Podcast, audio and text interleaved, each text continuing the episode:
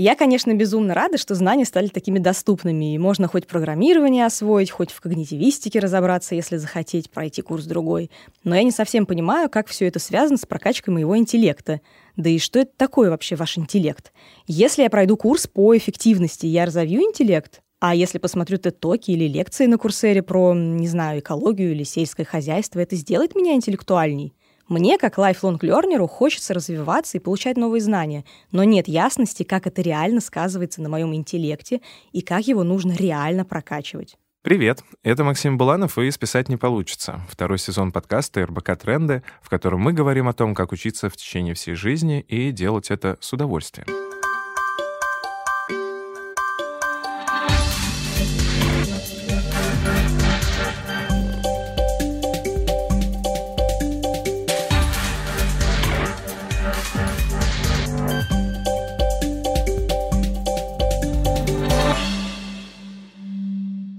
Сегодня мы поговорим о интеллекте, осознанности, техниках принятия решений, после которых ну, я надеюсь, вам не будет мучительно обидно за то, что вы их приняли.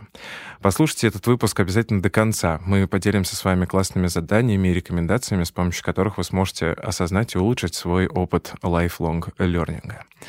А, у нас сегодня в гостях а, Пион Медведева, а, философский антрополог, которая основала Augmentech, разработала методику и ведет группу по усилению интеллекта, и Илья Брауда-Золотарев, который также ведет группу по усилению интеллекта. Ребята, привет. Привет. Привет. Я обычно всех гостей спрашиваю, относят ли они себя к lifelong learnerам и как они вообще это все ощущают на себе. Вот, и, собственно, вас спрашиваю о том же. Конечно, я собираюсь жить вечно если я в какой-нибудь момент перестану учиться, я довольно быстро отстану и умру. Угу. Это плохо. То есть э, для тебя это источник вечной жизни?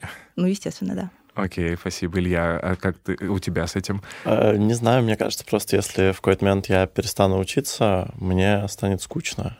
И я очень быстро снова начну хотеть учиться, поэтому это каким-то естественным образом произойдет. И, в общем-то, неважно, сколько сотен лет э, я собираюсь жить. А, вот, Пион, мы с тобой познакомились ну, достаточно давно, и вы делали тогда в свое время мастерскую по прикладной рациональности, и меня по-прежнему мучает этот вопрос. А, да, а связана ли как-то вот прикладная рациональность с усилением интеллекта?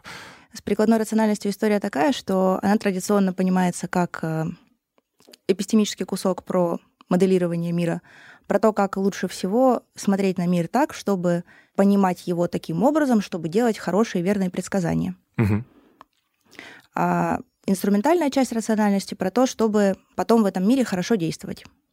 И вот эти две части рациональности предполагается, что они исчерпывают все, что нужно человеку для того, чтобы там хорошо жить в мире. В какой-то момент мне стало казаться, что это не исчерпывает то, что нужно человеку для того, чтобы хорошо жить.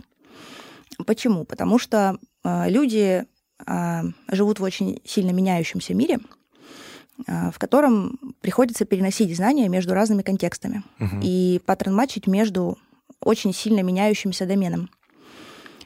Так, было слишком много слов странных. Ну, я думаю, мы в процессе разговора расшифруем. Да. Нужно перекладывать то, что ты умеешь, между областью, в которой ты что-то умел, на область, в которой ты еще пока совсем ничего не умеешь область, которая совсем другая, чем та, в которой ты что-то умел. Сильно пересекается с идеей непрерывного обучения в процессе всей жизни.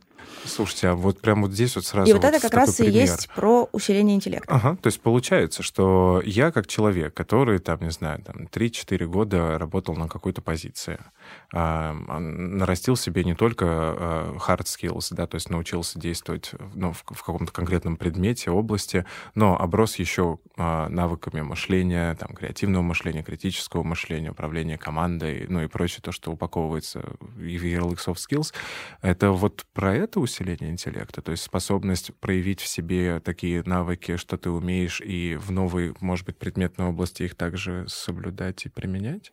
А, мне Тебе? кажется, это в том числе и про это тоже, и то, про что только что говорила Пион, угу. это еще и про наиболее фундаментальные навыки, которыми угу. обладают люди. То есть, чем более навык фундаментальный, как, например, софт-скиллы, э, угу. тем шире его можно переносить, чем на более широкий круг ситуаций можно его переносить, тем чаще можно его применять.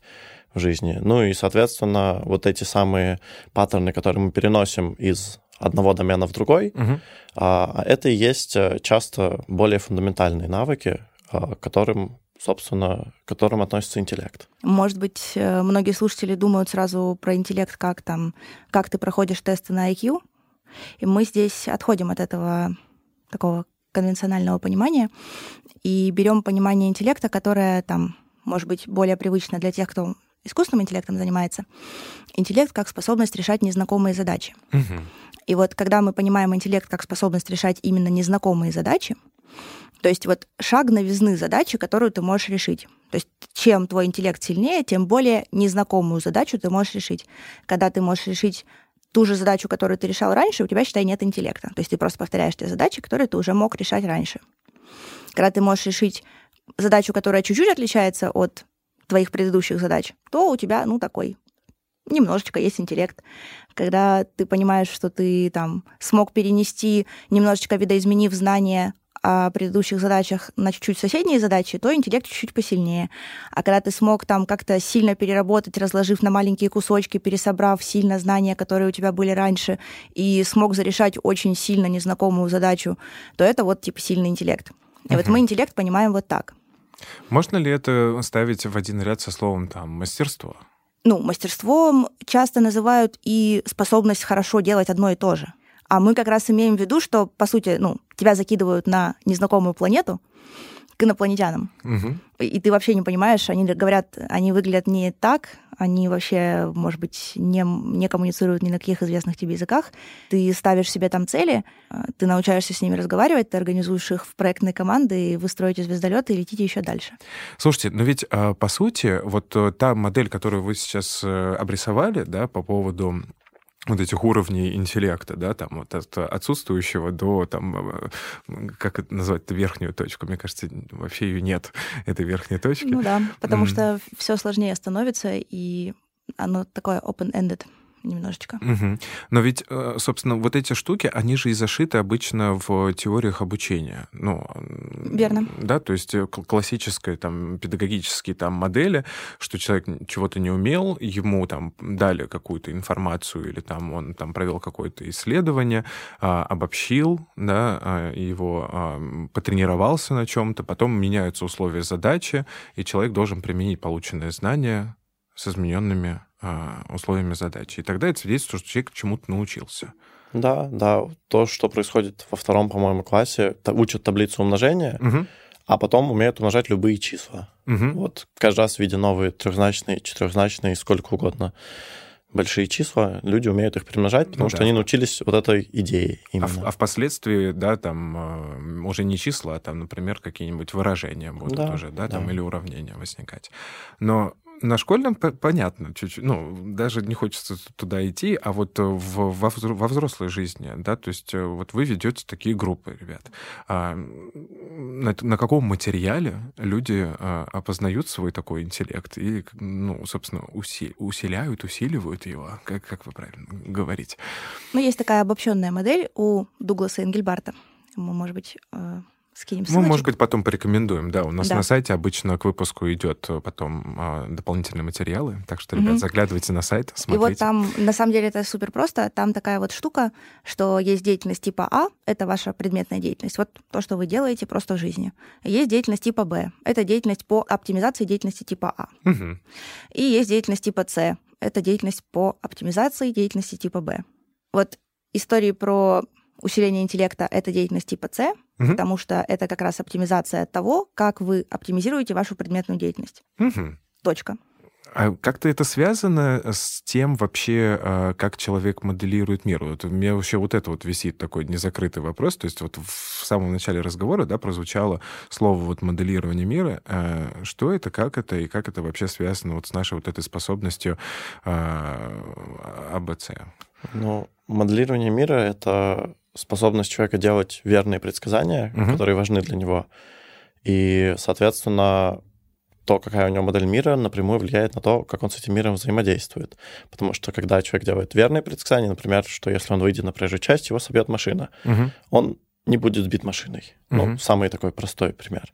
Вот. А и точно так же это работает в любых более сложных областях. Как поведет себя мой коллега или мой друг, если я сделаю такие действия, как поведет себя какая-то сложная система в результате каких-то действий. Mm-hmm. А, и, соответственно, зависит от того, как человек моделирует мир и как хорошо он предсказывает результат, он может более или менее успешно достигать своих целей и каких-то задач.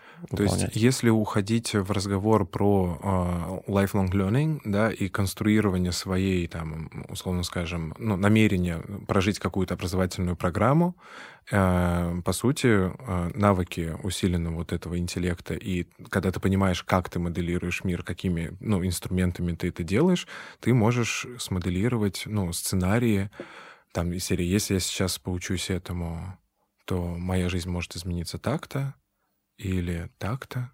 Э, люди на самом деле учатся анализировать причинно-следственные связи, которые стоят за проблемами, которые они наблюдают. Угу. Они наблюдают какие-то факты реальности, Паттерны. И... Вот у нас звучало слово там, да? Это вот... Э, ну, сначала они наблюдают просто какие-нибудь события, и один из этапов их решения проблемы, основной объект внимания, который мы рассматриваем, это проблема, потом она превращается в задачу, потом она превращается в план, потом она решается, потом угу. они на этом должны обучиться. А, вот один из этапов всего этого цикла — это анализ а, причин возникновения проблемы. Угу. И вот в этот момент причинно-следственного анализа там есть момент контрфактического моделирования. Контрфактическое да, моделирование — это когда вы задаете себе вопрос, что было бы, если бы. Угу. Ну, то есть это вообще-то все делают, начиная там с трехлетнего возраста. И вот это вот контрфактическое моделирование в основе хорошего моделирования мира лежит, если его делать явным образом. А если его не делать явным образом, то у вас получается как бы один сценарий реальности, а если его делать явным образом, то много. Угу. И когда у вас много сценариев реальности, то вы можете внутри них сориентироваться и выбрать э, из них тот, который вас больше устраивает, по сути, и сделать действия, которые в нем. Это про осознанность? Отчасти, конечно, да. От другой части про э, усидчивость и способность сесть и записать, когда хочется чувствовать сердцем. Угу. Ничего плохого в том, чтобы чувствовать сердцем, конечно, нет. Я всячески к этому тоже призываю, но в некоторые моменты, особенно когда проблема повторяется, угу. оказывается, что этого недостаточно. И нужно сесть и на столе аккуратно разложить. А что, собственно, происходит? Какие причины у этого есть? Тот пример, который привел Илья про коммуникативные неудачи. Угу. Там они, ну вот их сколько сердцем не чувствую, если они одни и те же, э, периодически нужно сесть и, и записать уже уже наконец. Ну да, да. То есть накопить эти данные и посмотреть, собственно, где что ну, не да, срабатывает. Да. И, по сути, получается, есть э, определенный набор инструментов, да, некий инструментарий по такому рационализированию, ну или там проговариванию, или прорисовыванию, или, может быть, схематизации а, таких. Ну, у нас, получается, событий. есть такой длинный жизненный цикл поиска решения проблемы, угу. который состоит из, прости господи, 11 этапов. О, боже мой. А, ну, да, там 11 этапов, и всего 40 с чем-то там карточек. А, что нужно сделать для того, чтобы примерно любая проблема была решена? Вот по ним, если по всем пройтись, не обязательно каждую делать, а обязательно на каждую посмотреть и подумать, надо ли это сделать.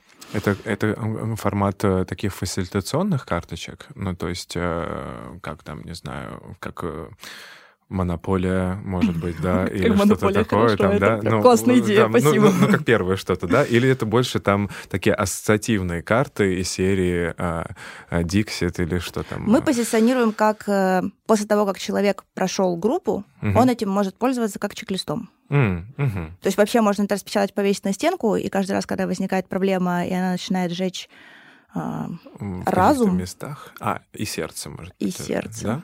Можно на этот чек-лист смотреть последовательно и а, преисполняться. Тогда в контексте обучения, может быть, да, то есть своего обучения. То есть понятно, что э, может быть вот это э, не информальное обучение, да, то есть типа, э, то есть то, что для меня не явлено, да, то есть там вот я постоянно в жизни напарываюсь на одни и те же грабли, и ты угу. говоришь, то есть неважно в чем это, в коммуникации, угу. в настроении, там, в принятии каких-то решений карьерных. Да, да. Да, если ты вдруг обращаешь внимание, что у тебя это происходит, ты угу. обращаешься вот, собственно, к э, такому чек-листу, о котором Пион да, говорил. Да, и последовательно, начиная с самых, как это, изначальных этапов, которые лежат вообще в корне проблемы. Угу. А, то есть исследуешь саму проблему для угу. начала вообще. А есть ли она проблема или проблема в том, что ты думаешь, что это проблема, а угу. на самом деле у тебя все хорошо. А там смотришь, какие есть альтернативные у нее решения. Смотришь максимально широко, обращаешься, может быть, к экспертам, как конкретные способы поисследовать проблему. Угу. Это такой самый первый шаг, можно сказать, один из начальных. Дальше э, можно уже переходить к более конкретным действиям, оптимизировать конкретные решения, сравнивать из тех вариантов, которые были. И вот таким образом, как бы рационализируя в значении, переводя это из чего-то чувственного в что-то формальное, угу. можно... Или невысказанного в... Высказанное явно, да. да. Можно более-менее любую проблему оформить и исследовать, и порешать. Угу. Вот. И еще хочу сказать, здесь есть такой приятный бонус для тех, кто, может быть, испугался, что больше не сможешь принимать решения сердцем, что после того, как это все произошло, и ты несколько раз какую-то проблему зарешал таким способом, она возвращается в раздел а, в нашей грудной клетке, и угу. мы принимаем решения, но теперь уже правильные угу. нашим сердцем. Я архитектор, э, партнер в бюро «Утро». Я педагог, куратор образовательных программ в образовательном проекте «Место». Э, я креативный продюсер э, в фестивале «Рейнале» и просто человек. Собственно говоря, я архитектор, который занимается в основном общественными пространствами и парками, территориями, Э, в общем-то, всем тем, куда самому можно прийти, друзей позвать и маме похвастаться. Как бы архитектура такая профессия, она очень модернистская в том плане, что именно модернистская парадигма 20 века, когда такой некой абсолютной экспертности, когда тебя учат то есть ты получаешь такие знания, которые наделяют тебя какой-то суперспособностью решать вообще как людям жить, да, особенно если ты занимаешься, например, там, территориями, генпланами. И у меня случился какой-то момент кризис веры. Я поняла, что, о боги, я не знаю все на свете. Совсем недавно я читаю книжку Ричарда Сеннета «Мастер», а, он как раз он очень сильно, ну, как бы очень много описывает ремесло, и, и вот эту трансформацию средневековой мастерской э, к э, эпохе Возрождения и как раз к мастерским звездам, в том числе там э, описывает мастерскую ювелира Черини и Страдивари. И вот говоря о Страдивари, что же у него было такого уникального, описывая опыт, там есть несколько дневников, которые сохранились после ну, о его жизни, там описания его учеников которого можно как-то представить, а, как же он творил. А, и выясняется, что как раз а, он выводит не Страдивари, а Ричардсона такой термин, как неявное знание. Описывая, что Страдивари все время находился в мастерской, особо не путешествовал, но был как будто бы везде, участвовал абсолютно во всех процессах и за все наблюдал и синтезировал какие-то в своей голове какие-то совершенно случайные, казалось бы, наблюдения, которые приводили к совершенно невероятным эффектам, там, невероятному качеству инструмента, там, звука, и вот это все. И вот эта история про описание неявного знания — про то, что твоя насмотренность, странный опыт и вот этот вот синтез. Ну, изначально архитектура, она такая очень профессия, состоящая, ну, многосоставная.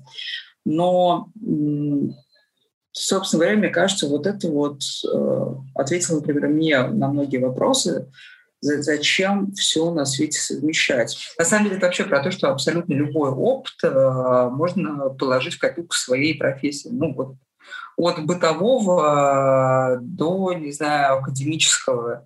То есть, на самом деле, все влияет на все. Ну, сложно сказать, мне кажется, даже, например, э, вот есть архитекторы, которые занимаются разработкой э, музеев естественного, естественных наук. И они волей-неволей начинают очень неплохо в какой-то момент разбираться в естественных науках. Меня, кстати говоря, я поняла, что есть такой прекрасный пример про моего очень хорошего друга, который э, отучился в педагогическом э, институте он учи, на э, учителя английского, а потом начал преподавать английский в МИФИ.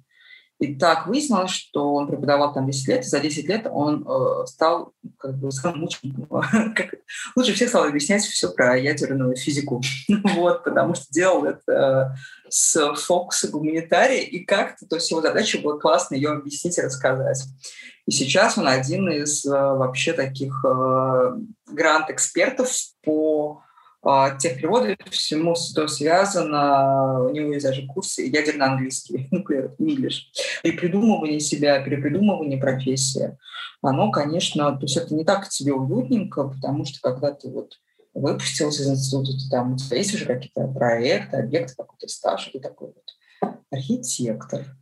Все, вот, все немножко посложнее. Мне кажется, есть такая вещь, you never know. Вообще э, непонятно, что когда всплывет из глубин подсознания, что будет инсайтом, и это явно не надо делать натужно. Ну, если вы не занимаетесь медициной, и вдруг увлеклись доказательной медициной, тогда, наверное, стоит, стоит поднатужиться. Но, в принципе, а, мне кажется, для таких профессий, как ну, моя архитектура, проектирование, очень важно выходить из, и для многих очень, мне кажется, для большинства важно выходить э, из э, пузыря, из пузыря своего сообщества, профессионального. Как бы это явно, явно сильно прибавит э, баллов и не просто сделать жизнь увлекательнее интереснее, но я даже не хотела бы прям на архитектуре фокусироваться, ну, на своей профессии, мне кажется, естественной науки, но ты не, ну, как бы ты не можешь, там, например, закрыться и заниматься только физикой, там, что экспериментальная физика. Мы все настолько связаны, э, и то есть мы же не средневековые монахи, обладатели тайного знания в одной тайной книге, Библии. вот. Оказывается, их много. А, поэтому то, то точно не надо насиловать, точно не надо как-то вот о боже, я это прочитала, значит, это надо срочно вставить, когда очень хочется, особенно если ты прочитала это что-то жутко интересное, конечно, ты говоришь об этом всем, всем, всем. Но вот об этом поговорил, поговорил, поговорил, потом немножко забыл, а потом какой-то настанет такой момент, и такой, вау. Когда мы проясняли, вот э, как вас представлять, да, вы больше говорили про себя как про тренеров по усилению интеллекта. То есть, по сути, если это тренинг, то это э, наработка какого-то этого навыка, так чтобы человек, в принципе, мог сам совсем справляться и больше никогда не обращаться к помогающему практику. Так ли это? Близко, да. Ну да, тусить в сообществе таких же. А насколько большое такое сообщество? Ну, там сейчас человек 150 выпускников. То есть, э, если прикинуть, что это все про способность принимать решения. То есть, если я смоделировал, если я обратил внимание на там, сценарии, могу делать э, там, какие-то определенные операции по анализу, то я принимаю какие-то решения или нет? Ну, тут ведь как? Ага, как Принимать решения — это один Расскажите. маленький этап всего угу. этого. Вообще-то до того, как принимать решение, нужно там сориентироваться, где ты находишься, проанализировать, что вообще. А, а принять решение это маленькая точка, когда уже все известно. И принять решение это, типа, знаешь, вот одна точка. Угу. А после того, как ты принял решение, нужно его исполнить. Угу. И после того, как ты его исполнил, нужно научиться на ошибках. То есть, э, когда мне много все говорят про там, и в среде рационалистов, кстати, тоже, про принятие решения как такую ключевую большую функцию, э, я много недоумеваю, потому что принятие решения — это очень маленький кусок того, что нужно сделать для того, чтобы все было хорошо. И мне кажется, здесь довольно точная аналогия. Это с марафоном. Как говорить, угу. что чтобы хорошо пробежать марафон, нужно финишировать за какое-то время. А на самом деле нужно 5 лет готовиться, тренироваться и еще бежать эти 40 километров. А финишировать это вот тот самый момент, когда ты показываешь результат. Это момент, когда становится явным этот результат, а не момент, когда происходит весь процесс ну, обучения. контрольная точка, сложного. да, которая подтверждает, ну, да, что да. действительно ты это, к этому готовился, и да, ты это можешь да, сделать. Да, да. Обычно люди воспринимают как проблему вовсе не сначала э, хождения по циклу поиска решения проблемы. Угу. Вот почему. Человек думает, что что-то проблема, когда он уже э, неявным образом попытался это решить трижды, и у него уже не получилось. То есть он уже такой в это потыкался и такой, э, что-то я там уже три месяца безработный, и у меня нет девушки. Угу. Кажется, у меня проблема. И вот только в этот момент э, начинается вот такое в голове обращение с сущностью проблема. А до этого э, оно все как-то вот э, как какой-то суп, и вот он явно как-то бурлит. Этот момент, это момент уже поиска решений или, возможно, даже исполнения решения найденного, потому что человек уже поискал решение каким-то неявным образом и уже попробовал их поисполнять. И это середина карты вот этого и процесса, который ты в том числе сейчас назвал. Угу. Он чуть-чуть сокращенный относительно нашей версии, она там у нас такая вся цветастая, ну, потому что мы там все попытались учесть. Вот. И большинство людей, которые приходят к нам, они приходят примерно так они такие, ну, потому что до этого момента они не проблематизированы, то есть они к нам не придут, uh-huh. у них проблемы нет. Uh-huh. Вот. Они приходят вот так, они такие типа, вот проблема, а мы такие, ну так ты уже поисполнял свои решения, ты их уже поискал, у тебя уже была куча решений, и вот они уже не сработали. И вот только в этот момент э, они попадают в наши руки. Да. И наша задача в первую очередь сказать, что вот ты находишься на вот этом этапе сейчас. Э, и вывести в какую-то осознанную плоскость для них, на каком этапе сейчас они находятся. Uh-huh. То есть, когда ты начинаешь пользоваться этой картой, первое, что нужно сделать, это э, вот с той проблемой, с которой ты сейчас работаешь, понять, на каком этапе сейчас ты находишься. Обычно люди находятся либо на поиске решений, то есть они либо... Причем это может быть бесконечный цикл, наверное, да, вот этого поиска решений. Сейчас э, всем нашим слушателям, скорее всего, будет тоже близко. Я хочу уехать в теплую страну. Это этап поиска решений. Вы уже ищете решение, вы уже думаете, в какую страну уехать. Это не этап постановки проблемы, это не этап, когда вы хотите понять, что вам не нравится, или есть ли у вас вообще проблема. Это этап поиска решений. Или э, этап, когда вы говорите, там, я хочу наладить отношения с мамой, или что-нибудь такое. Это все этап поиска решений. А все классическим вообще образом постоянно проскакивают этап постановки проблемы нормальной. Ну, собственно, почему так происходит? Почему, откуда взялось это желание? Потому что ставить проблему не прикольно, и потому что у всех есть сразу ощущение, что они знают примерно, в каком направлении лежит решение. Угу. Потому что все вокруг решают это так, потому что инфополе, ну, потому что. Просто хочу. Просто хочу. Обычно хорошо бывает, когда его отрефлексируешь и выясняешь, что ты хочешь в теплую страну, потому что у тебя экзистенциальный кризис. Угу. И бывает неловко, когда ты переехал в теплую страну, а экзистенциальный кризис не прошел. Угу. Вот так и остался. В чемоданчике. В даже, чемоданчике. Или в ручной кладе даже. Поэтому мы первым делом э, ставим ту проблему, которую решаем куда-то на этап, вот где она сейчас, и первым делом тащим это все по карте влево, обратно угу. к первому самому этапу стратегирования поиска проблемы. То есть вот в чем вообще была проблема, с чего все это началось, почему ты, собственно, сейчас ищешь решение, какую проблему ты решаешь. Хочешь сменить работу, в чем проблема сейчас? Угу. Хочешь переехать в теплую страну? В чем сейчас проблема? У меня прям чешутся ладони, и хочется спросить, чем это не психотерапия? В психотерапию не лезем, а, глубокие эмоциональные штуки не копаем. К психотерапевтам отправляем, как только видим, что ну, Область проблемы необходимо. лежит как раз-таки в да. плоскости... Как только видим, угу. сразу отправляем. И я хочу сказать, процентов 30 человек, которые к нам приходят, отправляем. Угу. Ну, потому что да. То есть э, получается, что не все э, штуки, которые со мной происходят, э, это ну, адресат этих штук, точнее, специалист, который может мне помочь, это психотерапевт. А отправляете ли еще кому-нибудь? Ну, вот остальные 70. Ну, то есть, если там кто-то, кто еще куда-то потом отправляется. Да, э, в принципе, человек понимает, чего ему не хватает, uh-huh. и отправляется учить любую специфическую штуку. Человек понял, что ему не хватает математического аппарата по жизни, uh-huh. и пошел, взял курс по матанализу. Uh-huh. А человек э, понял, что у него софт-скиллы проседают. Вот, кстати, про карточки еще был вопрос, это туда же. Карточки у нас еще классифицированы на разные компетенции, и среди них есть, например, такая, как коммуникация, mm-hmm. осознанность, ну вот по- подобные. И вот если у человека понятно, что проседают именно карточки, где коммуникация, то он может пойти качать свои софт-скиллы любым способом, как курс, как просто начать знакомиться на улице с людьми, как, в общем, что ему по душе больше лежит. Окей, то есть э, мы описали процесс, мы у, подсказали, что на самом деле у любого вот этого поиска решения есть еще и предыстория, и как бы еще до, фина, до финиша нам еще э, гулять и гулять, да, и, может быть, да. э, отступить на пару лет э, психотерапевту, потом вернуться и дальше качать свой, свой интеллект. Ну, там большая часть усиления интеллекта состоит в том, что, ну, такого, знаешь, настоящего усиления интеллекта, такого деревенского, состоит в том, чтобы выспаться, хорошо поесть, сходить в спортзал, И тогда интеллект такой усиливается. Мгм. Потому что вот э, Ты накапливаешь свой естественный ресурс. Да, да, да. Очень много народу проваливают э, перенос знаний из одного домена в другой, потому что ну, не высыпаются, не едят нормально, э, в спортзал не ходят, не дошли до врачей, до которых нужно было дойти уже пару лет назад. Мгм.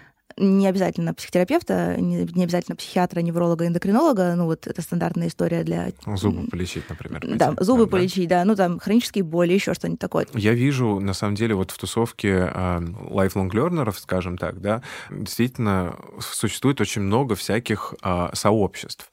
А, насколько вы вообще видите, вот э, сколько сейчас таких сообществ вообще существует, а, как, и как понять э, человеку, например, что вот я чувствую себя, как э, тут у одного философа читал, а, онтологическим бомжом. Вот я себя чувствую, да, то есть вот я не могу Хороший найти... тейк. Да, не- гениально. Это Смирнов э, ве- ве- великолепный, да, вот он говорит, что вот многие люди в современном мегаполисе, э, когда нету готового вот этого понятного трека, как развиваться, куда двигаться, я не вижу этих ориентиров, да, все такое вот э, раньше там, ну, как опора была там, не знаю, там религия, идеология там и прочее, да, а сейчас э, мы живем в эпоху победившего там маркетинга, корпораций, там, ну или не победивших, а побеждающих там, да, а, и э, ты говоришь, вот есть инфополе, инфопузыри, и очень сложно найти вот этот свой путь, да, и понятно, что а, один из возможных способов поиска вот такого своего пути, а мне кажется, lifelong learning — это как раз-таки еще про то, чтобы чувствовать свой вот этот путь, да, или хотя бы видеть его. Насколько вот сила вот сообщества в- имеет э, смысл? Ну, можно же диверсифицировать. Ты Мгм. можешь себя, во-первых, по разным сообществам распихать. Мгм. и там радоваться. А во-вторых, ты можешь э, себя сплитнуть как минимум на двух агентов. Один ставит задачу, другой исполняет. Как в искусственном интеллекте делают, собственно. Я просто не владею технологиями, связанными с искусственным интеллектом. Ну, не, сложно. ну, типа, это, мне Скоро кажется, все это... владеем. Ага. Опа. Или он нами овладеет. Ой. Ой. Когда тебе не- очень понятно, куда ну, двигаться, Да. если ты вот lifelong learner, как у вас тут Да. говорят, а, то ты можешь э, сделать так, что внутри тебя типа два субагента, Мгм. и один говорит, э, куда мы хотим двигаться, и больше он ничего не делает, а другой исполняет этот план развития.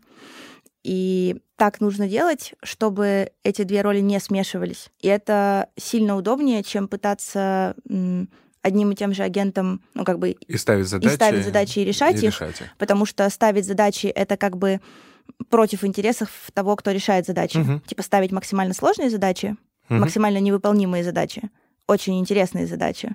Вот задачи с такими характеристиками, чтобы тому, кто их выполняет, было, ну, пригорало у него Мгм.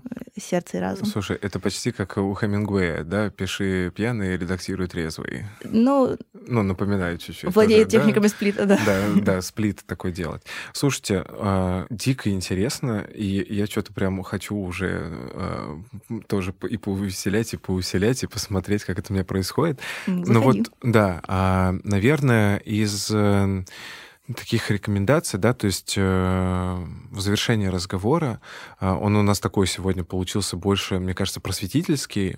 Мы именно зашли сегодня в поле, а, вот можно ли сказать, как self-help?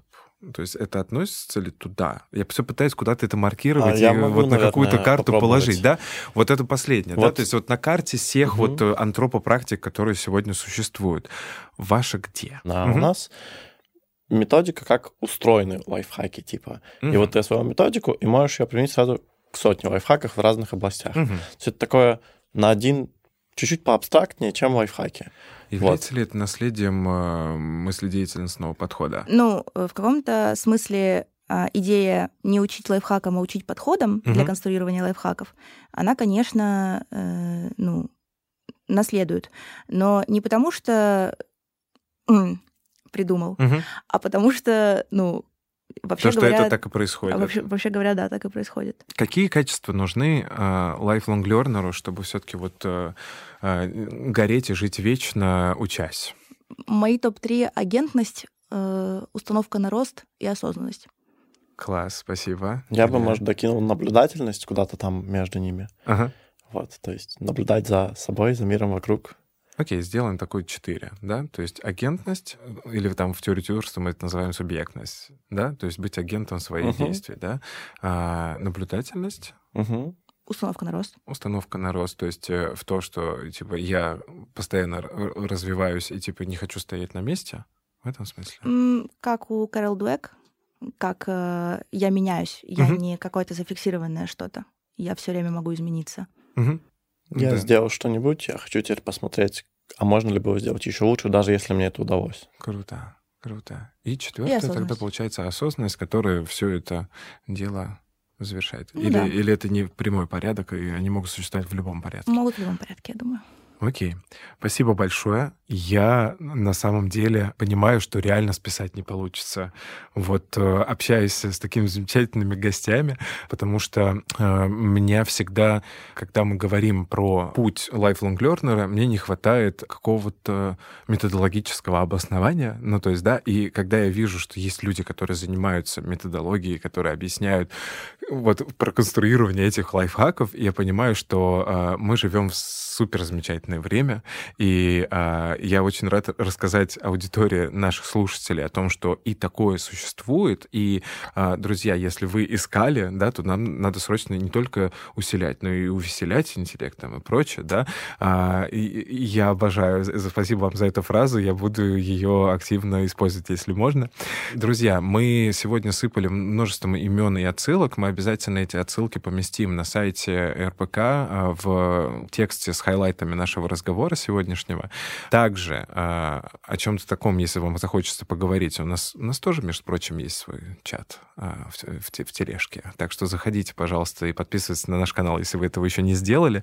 Ну и, собственно, если вы интересуетесь тем, о чем же мы говорили в прошлых выпусках, заглядывайте на любую подкастинговую платформу э, типа Apple Podcasts, Яндекс Музыка, Кастбокс, Слушайте, о чем мы говорили в первом сезоне, во втором сезоне, и подписывайтесь, чтобы услышать все остальные наши выпуски, которые мы планируем дальше выпускать. Спасибо большое, а, Пион, спасибо большое, Илья, за то, что были сегодня с нами, и я жажду новых разговоров с вами как-нибудь еще. К этому выпуску мы совместно с ребятами подготовили полезные материалы. Это упражнение на поиск и решение проблемы для усиления интеллекта. Обязательно загляните в наш телеграм-канал, скачайте шаблон и заполните его либо в цифровом формате, либо распечатайте и поработайте с ним письменно. Желаю успеха!